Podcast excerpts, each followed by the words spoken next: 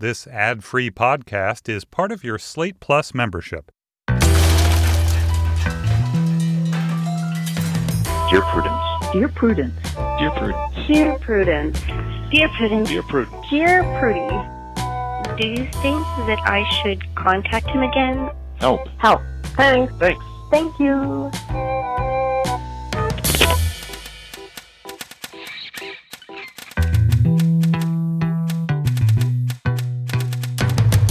Hello and welcome to another mini episode of Dear Prudence. I am your host, Daniel Mallory Ortberg. This show is for you, our Plus subscribers. This week, my guest is Sandy Allen. She's an author and the host of a new podcast called Mad Chat.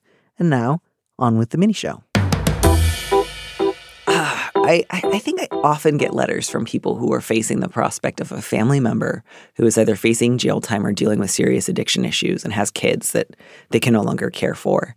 Um, I feel like I hear from that particular person in that situation a lot. Like I don't usually hear from the person who's about to lose custody of their kids. And on the one hand, I can really appreciate and understand when somebody says, "I don't think I'm going to be able to parent a couple of children from a really like challenging environment." So I have a lot of sympathy and compassion for that. But I also think I find sometimes the way that they refer to those people really difficult for me Yes. like there's just uh, there's uh, there's some language even in here that I deleted that just often has to do with like whether or not that kind of person should be allowed to have children, which is just you know you got to call eugenics eugenics. Um, and I just you know I just I think that anytime you get into the language of like because this person behaves really badly um, or has a history of drug addiction or has committed a crime, they should not um, you know continue to have the human right to decide whether or not you want to have children. Absolutely. And I just think you got to draw a really big line between like this person's behavior is awful or they have mistreated their children and they are losing custody. And I think that's appropriate. But then when it pushes into language of whether or not they should be allowed to have reproductive autonomy, Oof. you know, just in general, don't do that, is my take. I didn't know that that was in, you know, like it's not in the version I'm seeing, but I think that what you're alluding to, that sort of attitude is very present here and it definitely is a problem. But we should read the letter. Yeah, no, yeah, sorry, because I realized I was just thinking about this before I wanted to dive in, which is I don't always know what to do with that language. I usually edit it out, um, i- in part because I think uh, it's not, um, it usually doesn't give me any clues as to how to give better advice, except maybe, yeah, you probably wouldn't be a good parent to to these kids if that's your attitude towards anyone. Um, uh, Who's ever dealt with addiction, but uh, yeah, I, I I think I just sort of wanted to acknowledge it because I see it a lot, and I just think you already have a lot of good reasons to set a boundary. You don't need that a- as an additional reason, and and I just think that is where you can kind of cross over from. I get your frustration, I get your concern, I get that this person has hurt you. You have every right to name those experiences and experience like pain and frustration and anger. But man, oh man, when it spills over into I should be able to decide who does and doesn't get to reproduce, uh, it just gets ugly and dark really, really fast. And I don't always know how to handle that, I guess, is, is mostly what I'm saying. Well, it's a, as you said the word eugenics, which I think is the important one, and it's one of those things where a lot of people think that that's something that went away and that we don't have, but it's not true, you know. And I think that when when someone feels really comfortable, sort of taking cover in an explanation like that, it is telling, and I think it's like a sign that those sorts of attitudes are alive and well, you know, in many people in our culture, especially with stuff like mass incarceration. Yeah, and especially when you think that like the the ways that uh, you know the, the ways of supporting or helping people who deal with addiction that we have set up are pretty much like jail. Occasionally, some like you know librarians try to have Narcan on hand and help people out, and then you know that's kind of it. Like i i it's a cluster. I think it's not just drug addiction causes people to do all of these things. It's that like we have society set up in such a way where there's not a lot of options for support or for help. Um, and I don't want to try to like put a rosy stamp on this. Like if only we could be supportive enough, drug addiction would be fine and easy, and harm reduction would just be like stopping at the grocery store on your way home. Um, but I, I do think it puts a lot of the burden of um, you know a collective crisis on individuals who are suffering, um, and often behave badly while they are suffering, but are not solely responsible for that suffering. Does that make sense? Oh, absolutely. I think that in America, because we've, you know, we don't have systems that are that are built with compassion and you know the humanity of all kinds of people at the fore, we end up with.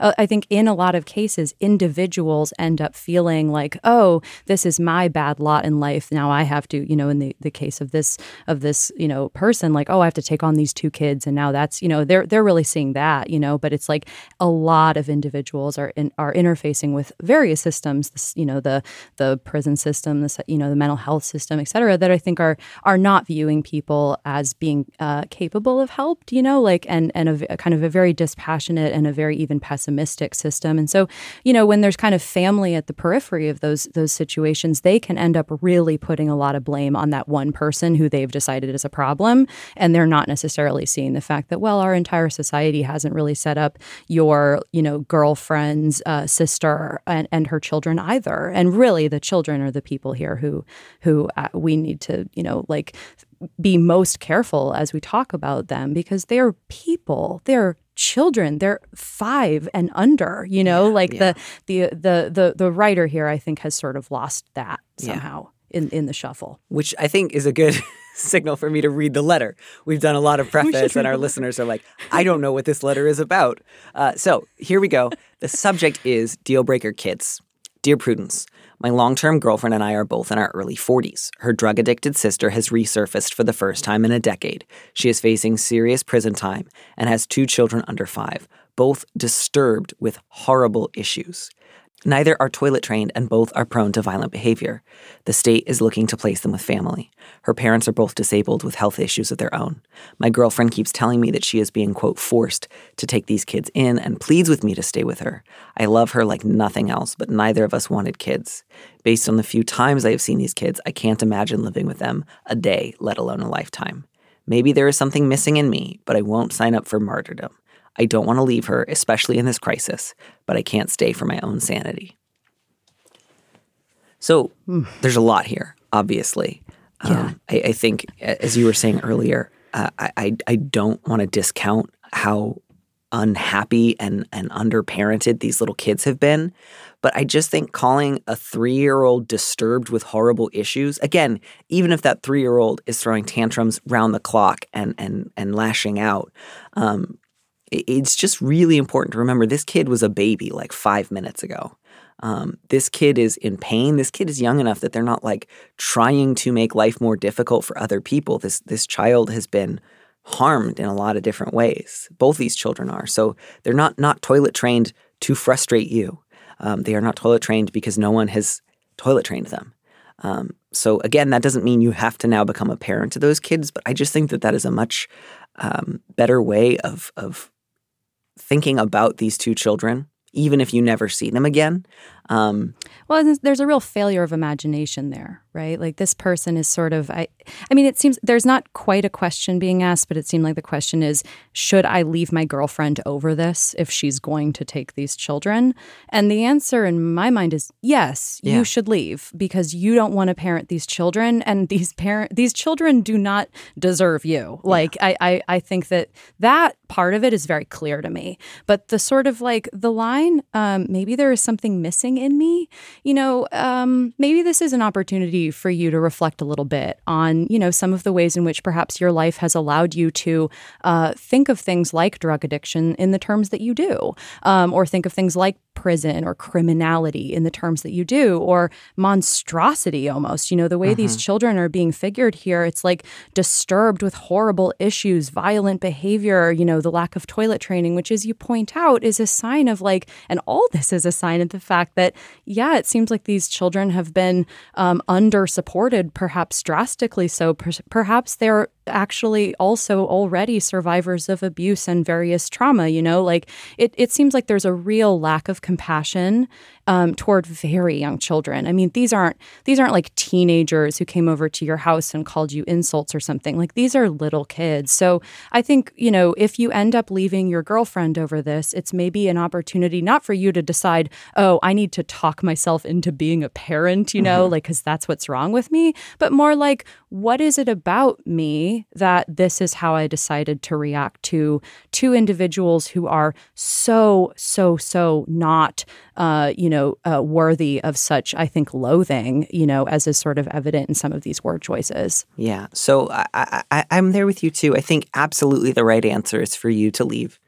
And, and I think you know that. I think um, mostly this is kind of a question about like, how do I deal with all of these feelings? And and I I think you deserve to have time and space to think about those things. Um, and I also think that you know when you say that your girlfriend says that she feels forced, I, I think I understand the kind of pressure that she is talking about, which is these are her sister's children. And she is in a different position than you are. Like, this is her family in a way that, even though the two of you have been together for a long time, it sounds like you don't quite think of her family as your family and she may just not feel able to walk away. I also hope that she has a lot of help and support in her corner right now, whether that be a therapist, a social worker, a lot of friends, both, all three. Yeah. To help her figure out if she were to take these kids in, what other help would she need? Because I think that the, the needs here are really high. They need a lot of medical, therapeutic, loving parental help and support these kids. Yeah. And so, you know, if she does decide to do this, she is going to need a village. And it, you know, again, especially because you say you never wanted kids, I, I, I really think the you know it would be so much worse if you tried to stick around a little bit and then bailed. So I, I, I think you are right to say, look, I've never wanted children. I'm so sorry that you are in this situation, but I cannot be here for you, and it's better to acknowledge that now.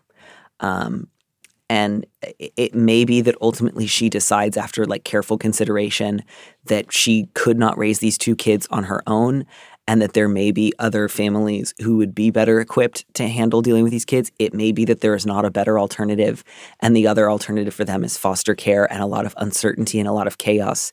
And that's not a great outcome either. Yeah. Um, but all you can do is kind of ask yourself the question Am I prepared to parent these kids with my partner? It sounds like the answer is absolutely not. And so all you need to do is be honest. If she's angry with you, if she's hurt, if she feels abandoned, you know, that's going to be the cost of getting to get out. Um, I don't think you can try to leave and make sure she thinks well of you. And, and I feel like that's kind of why you wrote this letter, which is like, I love her. I wish I could stay with her. I don't really believe I can talk her out of doing this, but I want her to understand why I'm leaving. And I just, I don't think you can ask for that. I think the most you can ask for in this situation is to maintain your own boundaries and not become a parent. Yeah, and and the word martyrdom was one that gave me. I mean, I just thought about it for a while because it's like the letter writer has decided that that's what if his girlfriend takes these children in, that's what she's doing, and I don't think that's fair. I don't think that what she's doing is just is is necessarily martyrdom, you know, because as you say, like she's under a lot of pressure to take these children, and it kind of sounds like she feels like she's up for it. And so back to the point about like hoping that she has a therapist and you know, or support group or friends or all of the above. Like, I really hope so. And I really hope that as she undertakes, you know, to parent these children, supposing that's the way that she goes, that she isn't a martyr, you know, that she's a parent and yeah. she's someone who's committed to these kids and so i think having having you the letter writer around who is like viewing it that way is definitely not going to help the situation you know? Like i think you you've decided that her deciding to extend this yeah big compassionate act like this is a big thing that she would be doing. But that doesn't mean that it's like self-sacrificing in a way that must be read as negative because I don't think that's the case. People adopt children within their own families and without their family, you know, like, and that doesn't have to be something that's so selfless as to be reckless, which is, I think, what the letter writer almost views this as. Yeah. I don't know. I go a little back and forth on that one because the letter writer does say neither of us wanted kids, and she does feel like she has to do it. Mm-hmm. So, it, it, you know, I want to allow that as a possible reading of the girlfriend's description of her current experience. That could change with time. Um, I don't know. I, I, I honestly, I, I couldn't guess with any certainty. Like, if she takes the kids in and gets all the help and support she needs, five years from now, she's going to be tired but thriving, or it's going to be a really painful slog, or there'll be a lot of uncertainty back and forth with their mother. I, I really don't know. Um, yeah. yeah, I, I think what it just comes down to is you know yourself, you know your own mind you know that you never wanted to be a parent. All you need to do here is be honest with your partner and, you know, end this relationship. if you feel like there is a limited way in which you would want to remain a, a, a periodic source of like logistical or financial support down the road, you might want to consider that because I know you care about her and you otherwise would not want to end this relationship. If you don't think you could commit to that, you certainly don't have to. But, you know, maybe ask yourself that question and, and see whether or not there's something there that you'd be willing to do that would not be co-parenting these kids. You might want to offer that. Mm. Yeah, and, and the line, neither of us wanted kids, I guess what I noticed was the wanted and how, you know, that's the kind of thing that can shift. You know, someone can be, uh, they, they can think that, and then years and years can pass and circumstances can change. And, oh, for example, here's two children that the universe is thrusting at me, and someone can decide that they have a different value. He, the letter writer doesn't quite say, my girlfriend wants to take these kids, right? There's that, that word forced to take them, but that sort of sounds like a word that she's Right. And so it, it indicates to me that there's been perhaps a shift in her attitudes towards being a parent, at least given these circumstances, and that that's not necessarily matching the letter writer's feelings. And perhaps that's part of it too. It's like maybe this, you know, very important value, whether or not you want to be a parent, has changed. And that's actually part of the reason why this relationship isn't going to last. Yeah. Yeah. So, uh, you know, all of these are, there's a lot of food for thought here. There's a lot that we've talked kind of around this issue. But the bottom line is yes, if you don't feel prepared to become a parent, it is a very, very good thing to not try to become one. Um, that in itself does not make you a bad or a selfish person. This is a really difficult situation that you did not create. But with all that said, especially because you don't have to do any of this, I would encourage you to rethink some of your attitudes towards uh, the other people in this situation. Um, and good luck. It's hard, and I'm sorry. I'm sorry for you. I'm sorry for your Yeah, girlfriend. I'm sorry really for the hard, kids. yeah. I'm sorry for their mom. Oof. It's just hard. Sandy, would you uh, introduce us to the next one? Subject Should they meet? Dear Prudence, I'm a bisexual woman living a few states away from my parents. My parents are extremely liberal, and my mom has many lesbian friends and relatives. We've even been to some of their weddings together. When I came out to her as bi at 15, she brushed it off and we never spoke about it again. About six months ago, I started dating a woman and told my mom about two months in. She reacted badly, which blindsided me. She told me I didn't come out in a way that took her feelings into account because I was aware that her sister's coming out in the 90s had been traumatic for her. My aunt died years ago, but her ex girlfriends are still close friends of my family, especially my grandparents. However, my mom maintains that her concern is that if I came out to them, I would be rejected, which would hurt both of us. I have told her I have no plans to come out to them anytime soon, as I only see them a few times a year and don't talk to them much. To which she replied, Well, you can't stay in the closet. That's no way to live. Since then, any mention I make of my girlfriend is brushed off. I would still love to have her meet my girlfriend, and my girlfriend wants to meet my mom and has repeatedly asked about it, even knowing the situation. I don't even think my mom knows my girlfriend's name. I'm not looking for her instant approval, but I do want to start sharing the, these two parts of my life. Should I suggest to my mom that the three of us have lunch the next time she comes to visit me?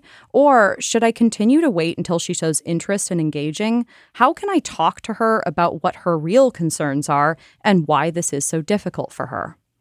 Mm.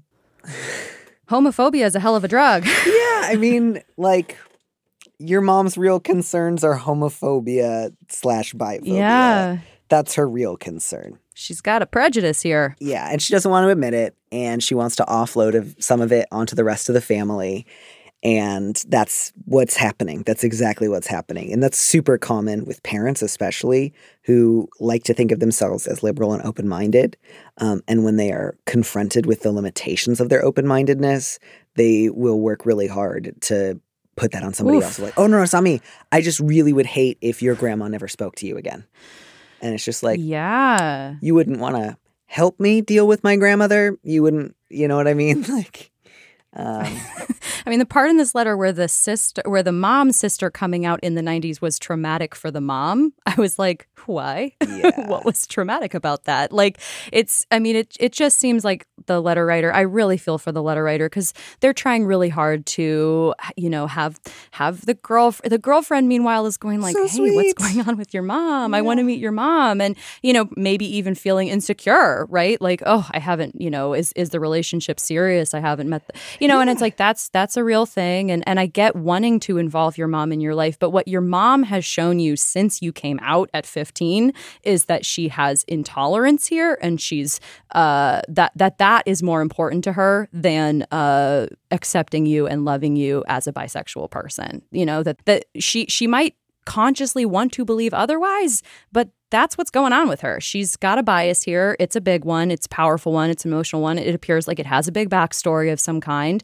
But at the end of the day, it's kind of boring. You know, she's decided that if you were dating a man, that would be okay. And because you're in love with a woman, it's not okay. And and that's not okay. And you as the letter writer, I think, have a real decision to make in terms of uh, do you want to try to bring your mom along, which it seems like you're inclined to want to do, but I would just ask you, are you sure? You know, because you're, I think, trying to sort of tell yourself a story about who your mom is, pointing out things like extremely liberal and kind of all these apparent conflict, you know, contradictions that you've noticed in her in her biography. Even she's been to these weddings, she, you know, uh, apparently has this or that belief, but then this is her action. She brushed it off. She never spoke about it again. Blah blah blah. And it's like I do think some sometimes the the story we tell ourselves about what a prejudice looks like is like, oh, if if they're homophobic or if they're transphobic, for example, they're gonna, you know, throw you out of the house and never talk to you again and blah blah blah. But in reality, a lot of parents who are um, essentially, you know, prejudiced toward their own kids who happen to be gay or bi or trans or whatever, like those people are expressing that prejudice in a way that is much more complicated and subtle and not necessarily like throwing your stuff on the curb, but it's still really mean spirited. Like what your mom has done here, letter writer, is mean spirited and it's it's it's hurt you, you know, and like, are you going to be able to have a relationship with this person that is rooted in honesty and protecting yourself emotionally given her behavior? I think that's the question that you kind of perhaps need to step back and ask yourself really soberly. Never mind your girlfriend's, you know, kind of feelings about meeting your mom. Yeah, and and just like that bit about like your coming out didn't take my feelings into account enough is pure nonsense. It's, it's hogwash from start to finish. It is the silliest thing I ever did here, and it is dumb.